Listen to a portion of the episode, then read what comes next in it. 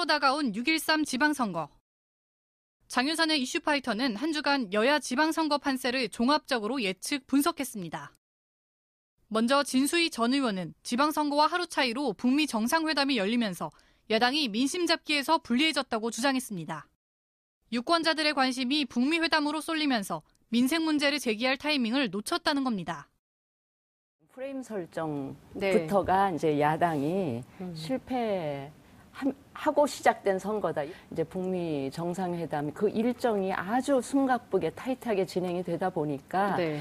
야당 입장에서는 뒤늦게 이 민생이라는 프레임으로 이 프레임을 좀 바꿔 보려고 아무리 노력을 해도 이에 최민희 전 의원은 민생에 대한 야당 의원들의 공감이 부족한 탓이라고 반박했습니다.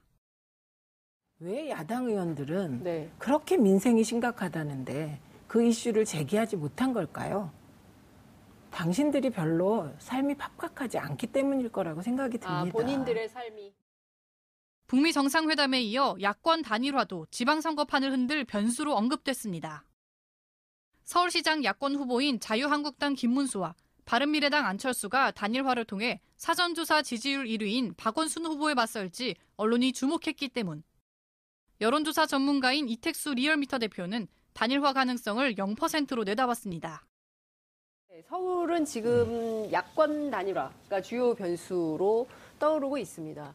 제가 김문수 지사 측에 네. 방송 오면서 한번 물어봤습니다. 어, 취재를 해오셨군요. 네, 어, 단독 단독 들어갑니다. 네, 단독. 최측근 중에 한 분인데 네. 단일화 가능성은 제로다. 김문수 후보 입장에서는 2위에 오를 가능성이 크기 때문에 단일화에 협력하지 않을 것이라는 게 이 대표의 분석입니다. 단일화돼서 승리 가능성이 있다면 모를까 그렇지 않아, 않을 거라는 여론조사 결과들이 많이 쏟아지고 있기 네. 때문에 결국 반면 가능성이 보였던 단일화 후보도 거론됐습니다. 이 대표는 오히려 송파을의 배현진과 박종진 후보가 단일화를 두고 조율한다고 들었다고 말했습니다. 끝으로 유권자들의 막판 표심을 분석하는 토론도 이어졌습니다.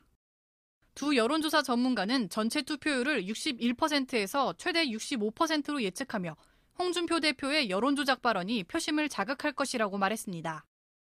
홍준표 대표가 여론 조작이고 이게 사실과 다르다 네. 주장을 하고 있기 때문에 민주당 지지층 입장에서는 아, 내가 꼭 투표를 해서 이 여론조사가 사실이라는 걸 좀 보여줘야 되겠다 이런 음. 어, 마음을 갖게 할 수도 있는 그런. 아. 또 다른 이유로는 드루킹 의혹 확대와 함께 남북 관계가 언급됐습니다. 남북 평화 관계를 바라는 보수와 중도층 유권자들이 투표장으로 향할 것이란 분석입니다. 한 표라도 더 얻기 위해 총력전을 펼치고 있는 6.13 지방선거 후보들. 과연 국민들의 표심은 어느 쪽으로 향할지 주목됩니다. TBS 박가현입니다. 오늘 방송 좋았나요? 방송에 대한 응원 이렇게 표현해주세요. 다운로드하기, 댓글 달기, 구독하기, 하트 주기. 더 좋은 방송을 위해 응원해주세요. 다운로드하기, 댓글 달기, 구독하기, 하트 주기. 기억하셨죠?